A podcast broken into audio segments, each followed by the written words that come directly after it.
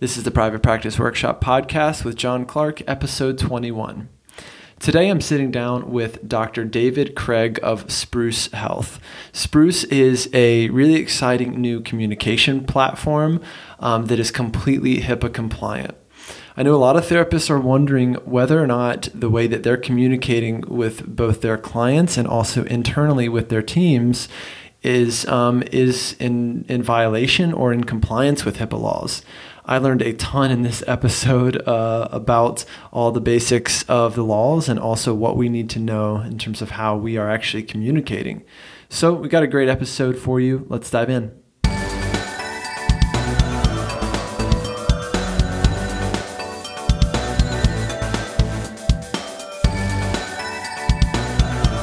All right. All right, Dr. David Craig is on the show with us today.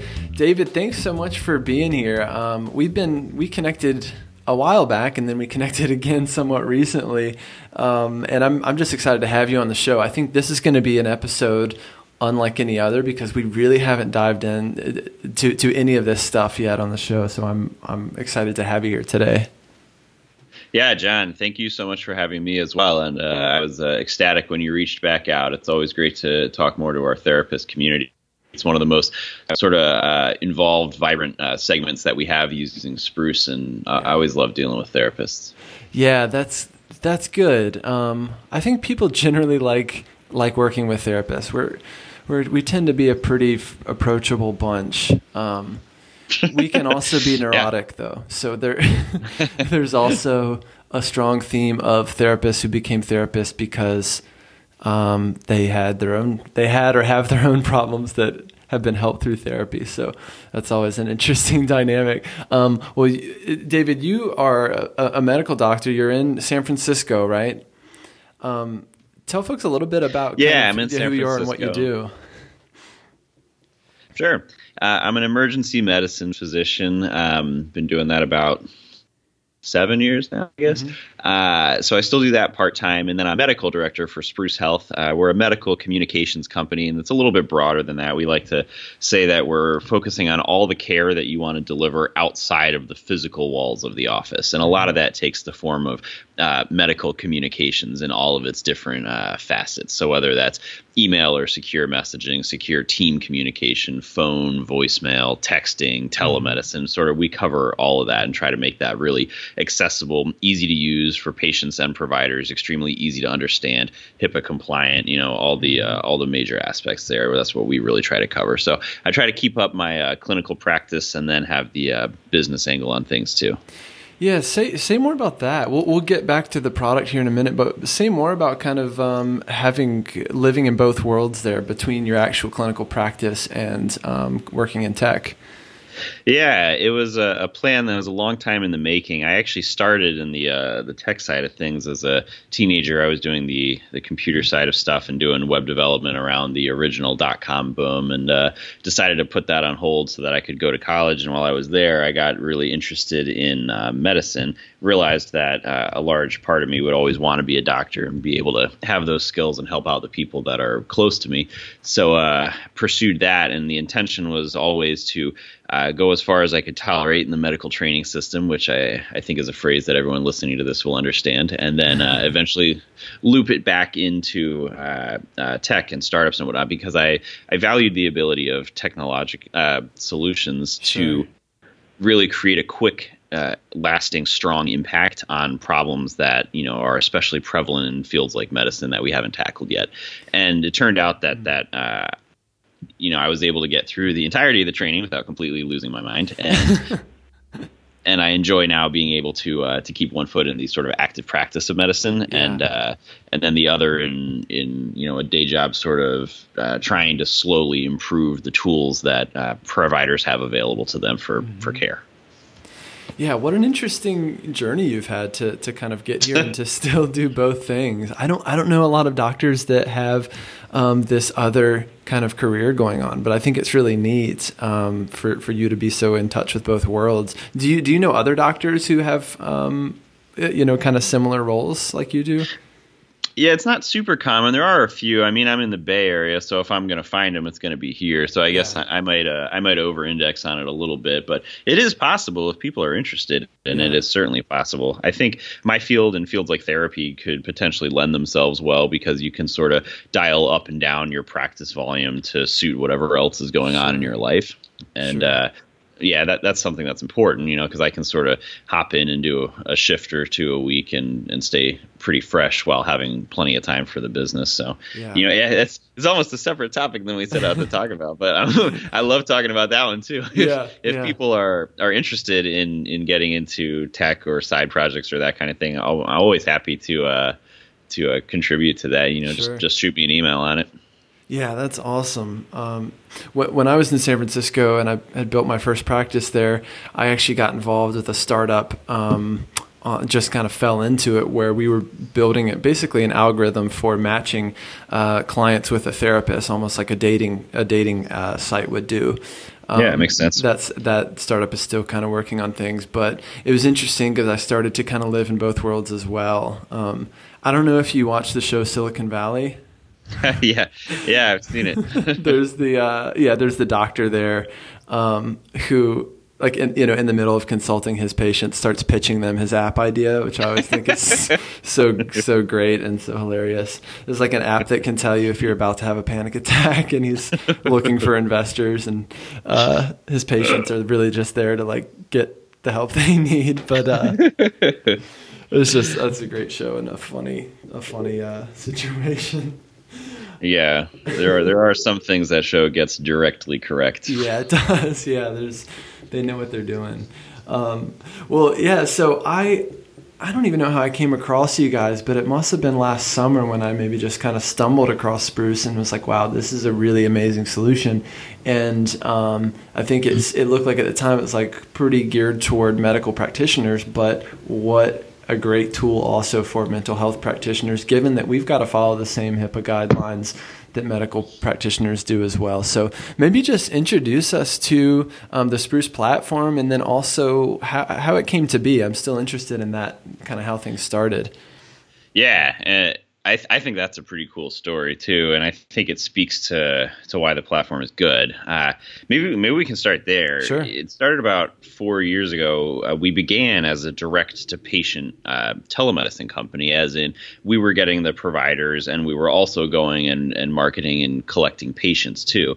And we were doing our own telemedicine effectively, and we still do that in one wing of the company. And I run the practice group that that does that and inherent in that, we had to build ourselves internal tools that allowed us to be able to run an efficient modern practice. So we had to build the capacity to have secure messaging with the patients. We had to build the same uh, feature set to allow us to talk to each other securely. All that kind of stuff um, we had to build. And then after a few years of that, what we were hearing from patients and from uh, providers was that they wanted to be able to use the same type of technology with their existing sort of uh, in-person providers.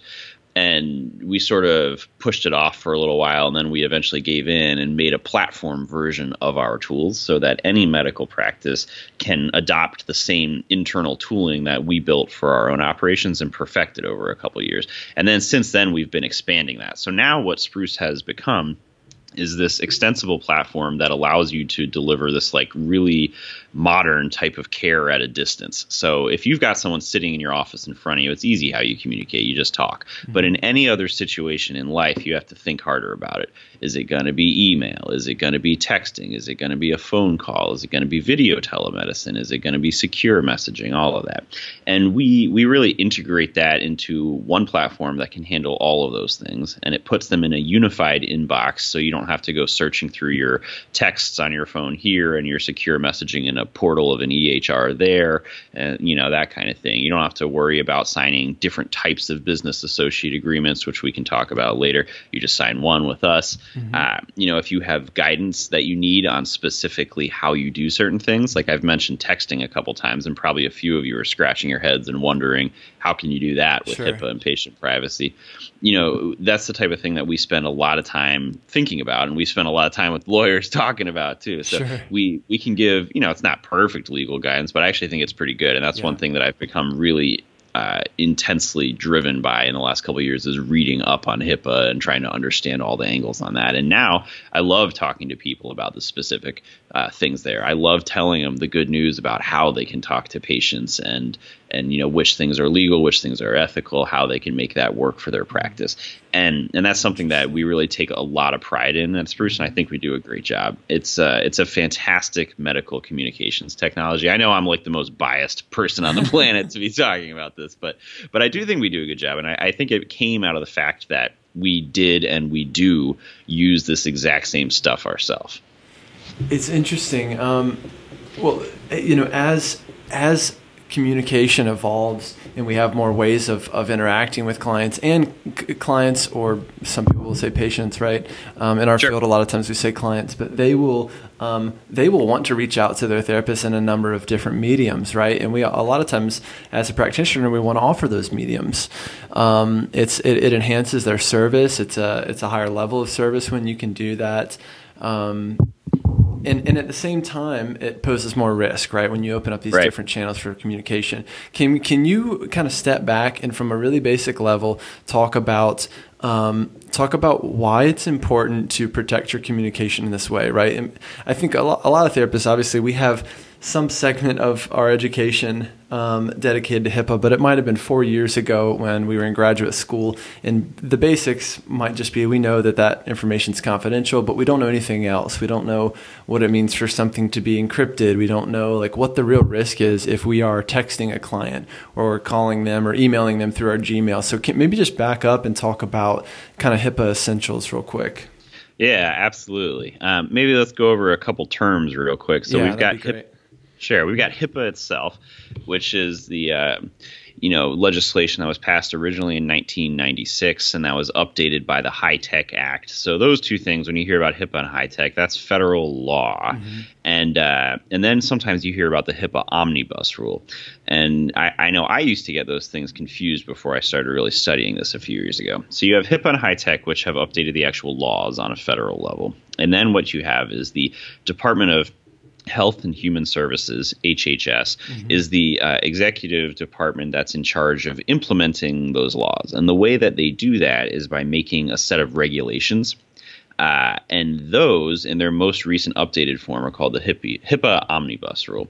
So that that's the difference between those terms. So you've okay. got this set of federal legislation that has become regulations, and that's the entire body of things that uh, that covered entities need to need to follow. And I, the term covered entity has a very specific definition from uh, the federal level. It's basically uh, it can cover health insurance plans, healthcare like clearinghouses, and providers uh, who are engaging in certain electronic transactions. There's a specific list of these. I have a blog article that goes into detail, but mm-hmm. uh, probably not something that we need to get in the weeds about sure. here. It's usually safest to assume that if you're practicing modern medicine, you're probably a covered entity under HIPAA.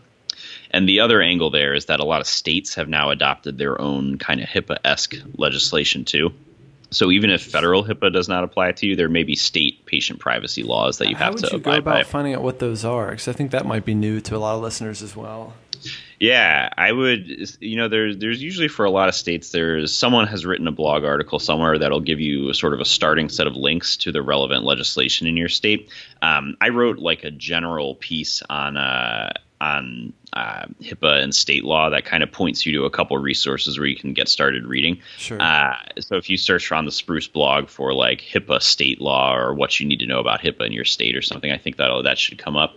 Um, but it's it's the type of thing where if you have someone that you talk to about starting a practice in your state, you might get in touch with them or you know a health law lawyer in your state, that kind of thing. It's usually not mm, you know crazily more onerous than the general baseline of HIPAA regulations that mm-hmm. exists. Some of the reporting deadlines and other things may be a little tighter if there's like a breach of protected health information. Hopefully, stuff that's not happening to you anyway. Gotcha. Um, but it's it's worth uh, considering that those laws might exist. and and the point being basically that it's even if you think you're not a covered entity on the national level, sometimes it's safer just to act like one anyway. Sure. So so that's sort of the the foundation there. And then HIPAA itself is quite large and has a number of parts. Uh, many of them don't interact directly with you know a solo practitioner, especially in mental health. Mm-hmm. But there are two big sections that almost everyone on a provider level is going to have to care about. Mm-hmm. And colloquially, by HHS, those are named the HIPAA privacy rule and the HIPAA security rule. Okay. And those are, you've probably heard those terms before. They're just names, uh, sort of semi formal names for sections of the HIPAA law. The privacy law is kind of the crux of HIPAA. Uh, at least from us uh, as a provider, you know, group, that is what's defining PHI, protected health information, and gotcha. telling you what you can and can't do with it, and what you must do with it. And it also defines rights for patients in terms of access to that PHI, how they can get access, how they can request amendments to it, you know, that kind of stuff. And that applies to PHI in any form, whether it's stuff you're saying out loud, whether it's written on paper, whether it's electronic, all the things in there are PHI in general. And then the security rule is is a little bit more uh, interesting, especially as uh, we continue advancing and everything becomes more and more electronic, because the security rule deals primarily and specifically with electronic PHI. Right. And there's very particular definitions of that which become relevant uh, to medical communication too. But the point is, the security rule has a lot more specific stuff to say about how you're handling PHI. And when when we got into this segment here, you were asking me, you know, to to discuss the impacts on texting and and that right. kind of stuff where it goes from this sort of nebulous fear over ah, this seems confidential and I'm texting about it to mm-hmm. a more specific why should you be worried? And the answer to why should you be worried in most cases is the HIPAA security rule gotcha. because that's the one where you have specific requirements for um, let me back up for one second. In HIPAA, we have three t- categories of uh, safeguards, they call them. There's administrative safeguards, physical safeguards, and technical safeguards. And you see that language pop up over and over again. And those are the ways that they're telling healthcare providers to protect patients' information. They, when you say a physical safeguard, they want to make sure that you know your office has locks, and if you sure. have computers, they're bolted down. You know, like the, those kind of literally physical right. safeguards. You have a disaster backup plan, so if your office office burns down, you're not going to lose everyone's records, that kind of stuff. Mm-hmm. Administrative safeguards are like you have processes in place that are going to safeguard information. You have, you know, written policies that staff don't leave their computers logged in, that you're not, you know, putting up a big LCD screen into the waiting room with everyone's name and chief sure. complaint, like that kind of stuff. Uh, and, and also administrative safeguards would be like you're signing a business associate agreement with anyone who's handling your patient's PHI. That's an administrative safeguard too. Uh, and then technical safeguards. That's that third category of safeguards. And the security rule gets really specific about some of these. Gotcha. So for for some of them, and you can look this up in the Code of Federal Regulations. It's at 45 CFR 164, Section 312. I've, I've, looked at it a few times. you, was that from memory, or did you have that written down? Yeah, that one's from memory. Wow, but, that's impressive. Yeah, well, you see 164 enough, and it sort of burns its way in there. Uh, but that that's the section that lists a number of um, more specific safeguards that that you're going to want to look into, and that's telling gotcha. you that's you you mentioned encryption and decryption, which is why I'm I'm coming to this because people wonder reasonably where in the law that actually is, and this yeah. is one of the sections where you can find it. Gotcha. Uh, and if you just type that crazy uh, incantation of numbers and letters into Google, it will pop up for you as well. Uh, basically, this section has a, a, regulation for encryption and decryption, and it broadly it it wants you to make sure that every every time you're storing information or transmitting information, it's going to have appropriate technical safeguards. Gotcha. And there's a subtle distinction in HIPAA over whether requirements are absolutely required uh, or whether they are what they call addressable. Hmm. And encryption is technically an addressable requirement, which means that you need to think through it and you need to provide your rationale for supporting or not supporting it. Okay. But there there could potentially be situations where you've it's not feasible for you to support it. And the benefit to your organization and your patients is such that it's worth not doing that. And you can come up with an alternative and you document this whole thing. And, and that in itself can be protective under HIPAA too. But the giant caveat to that is that in 2017 for most modern practices there's not really a super legitimate reason to not support encryption technologies because they're pretty prevalent and pretty easy to use for the most part So there, yeah, there's some kind of room for interpretation of that law depending on your practice and what's available to you. But the bottom line is because there's so many resources available for encrypted services, um, it's you, you, should be on it basically. Well, can, I think so. I wonder if we could kind of narrow into communication because obviously we could spend sure. hours on. Um, on the, the, the, different types of security and even physical stuff or how many times you know under how many locks do my documents need to be in person and i know right. you, you, also did a webinar on this recently so that might be another good resource for people uh, and we can link to that at the at the end of the show or whatever um, sure. but at at a real basic level if, when i'm communicating with my clients um, what, what do i need to know so, eh, you know, uh, interestingly, I'm going to start not with a technical thing there, but with a systems thing. Okay. What you need to know, the one thing you need to know is how do your clients, how do your patients want to communicate with you? Okay. What is their preference? And the reason I say that is because um, HHS has been very clear in several different forms of guidance that they've written about HIPAA that patient preference is going to dominate over these other legal considerations. Interesting. So let's say it's email. Yeah. So if a patient wants to email with you, and by email, let's be clear here, we mean totally insecure regular email, Gmail. not a bunch of yeah. right, sure, or or anything. Just yeah. email, not the you've got a secure attachment. Click here to waste an hour of your time trying to open it. yeah. You know, like the none of that sort of thing.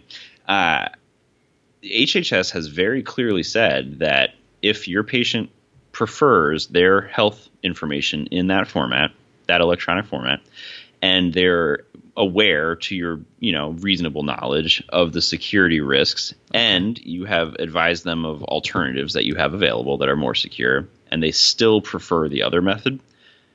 You're in the clear wow okay. so that's super interesting. Um, would you need them to sign something that says you know you're you're agreeing to communicate in this uh, you know kind of unsecured way I would get them to. Uh-huh. So uh, need is a little strong because it's just sort of the only thing that matters is their preference and their consent. But I think it okay. makes it a lot more ironclad and sort of verifiable okay. if you if you have them sign it. And there's a couple of different ways to do that. You could just do it electronically if you're sure that who you're talking to is the patient, and that represents their sort of uh, correct you know uh, deep down judgment in a normal frame of mind. But probably the better way to do it is just when you're uh, you know bringing a new patient into your practice and you're having them sign your forms and yeah, whatnot in their first office visit. yeah. Ha- have a sheet for how do you want to talk to me and have have okay. them have different options available. So let me ask you this uh, most therapists are going they a lot of therapists if not most probably use email right now to communicate with their clients without any sort of agreement or any sort of real thought about it and a lot of us will have like a disclaimer in our email signature right? That's like this this information is not secured. Um, if you have an emergency call 911 stuff like that. I think we just kind of put that paragraph in there or copy it from someone else's email signature. I'm wondering if something there um, kind of uh, holds any water in terms of this stuff so the thing that could be protective there is that HHS has given guidance that if a patient initiates a conversation on an insecure channel, that's mm-hmm. a type of implied preference or consent. So if a patient is the one reaching out to you with a text or an email or that kind of thing, there's some coverage there. Okay. You have to still have a reasonable assurance that that patient understands what they're doing. So if you have a, you know, uh, not to be ageist, but a you know a 75 year old or something reaching out to you on uh, email, mm-hmm. y- you know if they're if you don't have some reason to think that they have like a deeper technical knowledge of email and understand the security limitations, which they might, but it's just a little less likely, then you should still apprise them of that. But if they've reached out to you that way, you have some coverage there, and having an email signature that reminds everyone consistently that the okay. the medium is inherently flawed you know that's protective. I think that it's much more protective just to get it out of the way once, get people okay. to state their gotcha. consent and preferences, and then Makes you don't sense. have to have a bulky signature constantly. Yeah. Well, what and, and what about the actual content that is being communicated? So a lot of therapists will also say, you know, we reserve email and maybe text or something only for scheduling and rescheduling of appointments. So I think there's some something there where therapists assume that that's that's not a big deal or that's not in violation of, of anything HIPAA because we're just talking about scheduling. Yeah, that's an amazing question and a super great point. Uh, the the heart of that is correct. The sentiment that if you can find a way to talk to someone about matters that do not rise to the level of protected health information, which has a specific definition, then you can use whatever you want to communicate that. Now, uh, the deeper point there, though, is that I think that especially within mental health, almost anything you can talk about is going to qualify as PHI. Uh, so PHI in general is uh, personally identifiable health information about someone related to their past, present, or future sort of medical conditions. Uh, and if you are specifically a mental health practitioner and that's all you do, in my opinion, uh, having someone have knowledge that you're scheduling or rescheduling an appointment, that is personally identifiable health information. You know, if you right. were a general practice urgent care clinic emailing people about a flu shot or something, maybe that does not rise to the level of PHI because mm-hmm. you're just recommending that everyone by government guidance get a flu shot or sure. that kind of thing. But but I think for mental health practitioners, that bar is significantly higher. Yeah, because uh, I, there's a little bit of common sense here, which is if you're communicating in an insecure way with your your your patients, even about scheduling, it's kind of implicit that this this person is receiving services from you. Right. right? That, that that part. Hundred percent. Yeah. That, that it's just kind of obvious. So, I, I don't know. Just to kind of uh, try to simplify it for people listening, I I think you know what David is saying is that if you're communicating through let's say text or Gmail or whatever it is about scheduling with your clients and you're you're thinking well it, if it's just scheduling then it's not it's not PHI well it sounds like it probably is right so if you're going to implement some security uh, you know, kind of um, uh, features to your practice, you might as well consider that PHI if you if you really want to be kind of um, safe about it. Yeah, I, I think so. And honestly, we, we talked about having administrative processes that make mm-hmm. your data secure. One administrative thing you can do is just decide that we're either going to get patients' consent and not care what we send them over what channel because they're fine with it, right. or we're going to communicate entirely securely about everything. And then you don't have to lose sleep at night wondering if your office staff or you accidentally sent some PHI on a channel you didn't mean to. Just divide the two. For sure. Let, David, also talk to us a little bit about um, communicating within your group. So, a lot of folks listening, they have group practices, or maybe it's just a solo practitioner and an administrative assistant, right? Um, right. Who may or may not even be in the state, right? What What do we need to know about communicating internally with your team? Yeah, I mean, I think there are efficiency points there and there are legal points. So, legal points, anything that you're doing communication wise with your team absolutely should be, uh, should be secure. So, there we covered a bit of the HHS guidance that lets patients demand you use insecure methods of communication, which is fine for you talking to the patient. But there's really not a defensible circumstance under which you should talk to other healthcare providers or people on your team in a non-secure way. That's not really uh, a reasonable position to take. Okay, so, so I think the therapist says, um, "Well, but we only use uh, client initials when we're talking about them." So it depends how you're doing it. I think one one thing that I find fascinating, you got to bear with me on this little exploration, but I think it's worth it. Uh, people are always asking me, well, what if I store patient phone numbers in my cell phone contact book, but I just use patient initials, which right. I think is sort of what you're getting at, or you're texting back and forth with someone and you're mentioning the initials yes. or that kind of thing. Uh, certainly better than the full name, the reason that people think like the contact book thing is okay is because if someone were to steal a phone and get into it, they would see just a bunch of random, you know, 10 digit numbers with uh, two letters associated. And there's presumably not much interpretable information there. But what people forget is that often other apps that they put on their phone will get access to the contact book and sometimes there's a good reason for that you know you put on twitter or facebook or linkedin or something and it asks you to look at your contact book yeah, so that it can put you in touch yeah, with your whole professional network or whatever, it's it's convenient. It makes sense. But the job of those apps is literally to build a social network. They're supposed to look to see who do you know that other people know how are you guys mm-hmm. connected mm-hmm. so you know what you're going to look like in your therapist phone book you're going to look like the hub yeah. of this network of 40 random people that were not connected before yeah. So what can happen and there are articles and case reports about this where patients of the same you know psychiatrist or therapist or whatnot yeah are like recommended to each other as potential friends or connections. And then say that's, that's someone yeah someone sees someone leaving your office then they then their facebook pops up their face later with a name boom that is wow. that's PHI. That you know I mean super easy for that to happen I can also tell you um, you know I have certainly saved a couple numbers of like longer term clients in my phone um, I, I, don't don't do it um, regularly, but I've certainly done it a couple times without thinking about it. And then something as simple as like I'll be on Venmo or something like that, and it's right, like right. recommending my clients to me, like, do you want to send you know money for food and drinks to this person or whatever, and um, it's it's amazing like how that information just gets shared implicitly through all yeah. through any type of app that's based on your social networks and um, or even Snapchat and they're recommending friends or people for you to follow. Like they're they're using those numbers and they're pulling those numbers from your phone and there isn't really an easy way to opt out of that stuff. Like you're agreeing to all the terms of an app like that. So um, man that gets pretty hairy pretty fast yeah, I just think it's it's crucial to understand that what to humans is a random 10-digit number is a unique identifier. Yeah. To machines. It's very useful for those for those machines, for those apps. Um, they're going to leverage that that that data to to try to connect more people.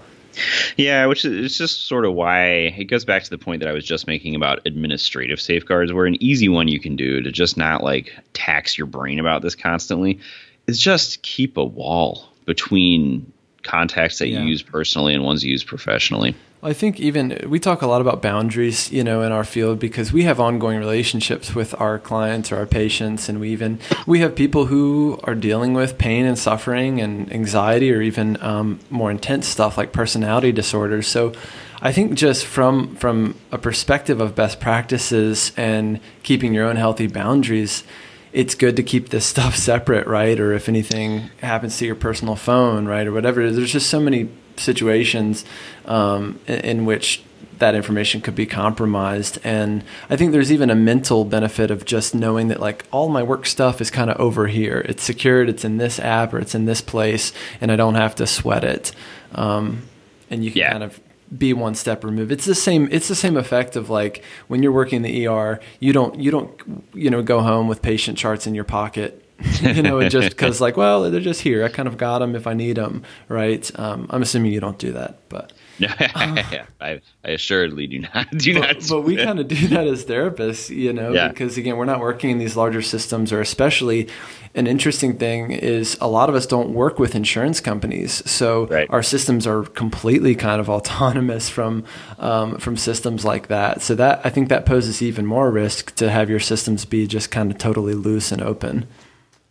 Yeah, it's it definitely can be a tricky situation. Uh, again, I think it's it's the type of thing where you can sit down. I'll, I'll, sit down with you and go through the weeds on every single aspect of your practice from from a HIPAA angle. We'll decide, hey, if you don't deal with insurance, then maybe you don't even do any of the covered electronic transactions that make HIPAA apply to you. Maybe you're in a state that doesn't have excess privacy laws. So like I'll yeah. go through every point with you, but it's going to take hours, right? Yeah or you could not do that. Yeah. You know, adopt a platform. Again, I'm biased. I think Spruce is great, but there are other ones too. Adopt a platform that has thought of these things from the beginning and gives you like brain dead guidance on how to implement them. Yeah. And then just not lose hours of your time trying to understand HIPAA on a PhD level. Let me, uh, well, yeah, which you have clearly done. Super impressive. Trying to, trying to. Let me ask you this, David, and I think this is going to really capture a lot of um, our listeners' situations right now. For a therapist in private practice who currently communicates with their patients through Gmail, and then let's say for phone, it's Google Voice, Grasshopper, or let's say um, Sideline, what would you say to that person? Yeah, I'd say they're they're clearly making an effort, and that's great. Uh, let's talk about Google for a second. So, um, one thing that we talked about briefly was business associate agreements. That's the idea that any third party that you're using to transmit, store, create, there's a couple other verbs the government gives, any of your PHI, mm-hmm. you want to have a business associate agreement with that company. That's a set of what the government terms written assurances. And that's basically that Google that Google won't take my patient information and do something with it or sell it or, or, or whatever. Yeah, they're they're basically agreeing to shoulder the same requirements under HIPAA as you have. so that you can meet their obligations, Okay. your patient's obligations via that company. So Google will now sign a business associate agreement with you. And so I think that if you're going to use something like Gmail or whatnot, you want to sign up for G Suite, which is the Yeah. paid version, and they will give you a business associate agreement. That's a great start. Now, I do want to say that almost everyone misunderstands that agreement to a degree because if you read it closely and you read their uh, HIPAA compliance with G Suite like implementation guide, you will understand that it is limited for technologies like email. And that's not Google being shady. That's Google uh, just embracing the nature of things they can't control they can control your data when it resides on their servers. If you're mailing people within your organization, they can control the transport of that email. All of those things are covered under the BAA. However, as soon as you send an email outside of the Google ecosystem, they lose control over that. And email, in its nature, is not always encrypted in its transmission. It does not have identifiable sort of verifications on the sender or the recipient, which is another set of technical requirements in HIPAA. Uh, and you don't know how it's going to be stored when it gets to the patient. And, and Google has like a. Uh, I forget what they call the page right offhand, but they've got a report basically on how much of their outbound and inbound email they're able to fully secure for transmission. And it's only about 90% these days. There's still one in 10 various other email providers that are not implementing modern email technologies. Right. So, and and HIPAA in their compliance guide, I, I just pulled this up while we while we were chatting here. That says if an end user wants to use the HIPAA included functionality, that's the Gmail, to share PHI with a third party, meaning or a third party application, meaning someone else's email, some of the services may make it technically possible to do so. That is their wording. What they mean is, yeah, we'll allow you to mail people that aren't within Google, of course, because it's email. However, it is the customer's responsibility to ensure that appropriate HIPAA compliant measures are in place with any third party before sharing or transmitting PHI. Gotcha. Customers are solely responsible for determining if they require a BAA, et cetera. It goes on. But the point is, you, you can see that's the clutch paragraph there. That's the crux. They're basically saying, hey, it's email. If you want to send an email that's insecure, that's your business. Yep. But that is no longer covered under this BAA. Okay. So some people will sign up for Gmail, G Suite with a BAA and think they can do whatever they want with email. You can't. And then Google Voice is not covered under the G Suite BAA, as are many other Google services, like the Google Contact Book, not Yeah. covered under the BAA. Yep. And as soon as you're storing voicemails or that kind of thing with uh, or texts with Google Voice, that's they, they don't consider that covered data at all. Okay. And I'm going to assume it's the same for services like Grasshopper or Sideline. Potentially, the thing is, I'm I'm not sure for all of them whether they sign a BAA. They need to. If they don't, if they don't sign a BAA, for sure it's a problem. Okay. Got it. But if they do, you have to look at it and make sure that those things are covered. Okay, got it. Well, David, um, yeah, man, we could talk for hours about about this stuff, and I think you know part of the challenge is like giving therapists enough information to figure out, okay, what are my, like, what are the gaps in what I'm currently doing? What are my risks? Yeah. And what can I do to mitigate those risks that also doesn't cost me an arm and a leg, right? So, Sure. And I think the other reality is therapists really vary um, across the spectrum in terms of their anxiety about this stuff, right? Their anxiety about security and HIPAA, um, and so. Um, but at the end of the day, I think we all we all need a solution that works, and something that I really like about Spruce is that it's really a comprehensive system to me. I mean, you can have. Um, you can have an EHR or something in our field like Simple Practice or whatever, where you're managing your patient notes and whatnot, but you can't communicate with your patients through that. So, um, or your your team members either. So, um, but walk us through real quick. We got a couple minutes left. Just a kind of high level view of the features that Spruce offers and what makes it this kind of comprehensive communication platform. Sure. Uh, well, I'd say on the provider side, when you log in, and that can be either through the web interface, so you could be sitting at your desktop computer, or it's native apps on iOS and Android, so it can be you know on the go on your phone. You log in, and what you see looks like your messaging inbox. It's a bunch of patient threads, and we can you can tag them like emails, uh, you know, on Gmail. So you can tag like this patient is uh, diabetic or this one has bipolar or you know these patients are ones that i haven't seen in a year. You can tag them however you want. You can bring up different views of your patient panel. And then from within that thread view which everyone on your team can see so you have coordinated communication with your team members and collaboration over everyone you can go into a patient thread and then you can start communicating with that patient however you want out of one place. If you want to start a video visit, you can do that there. If you want to text them a regular SMS text, you can do that. If you want to send them a secure message, same place.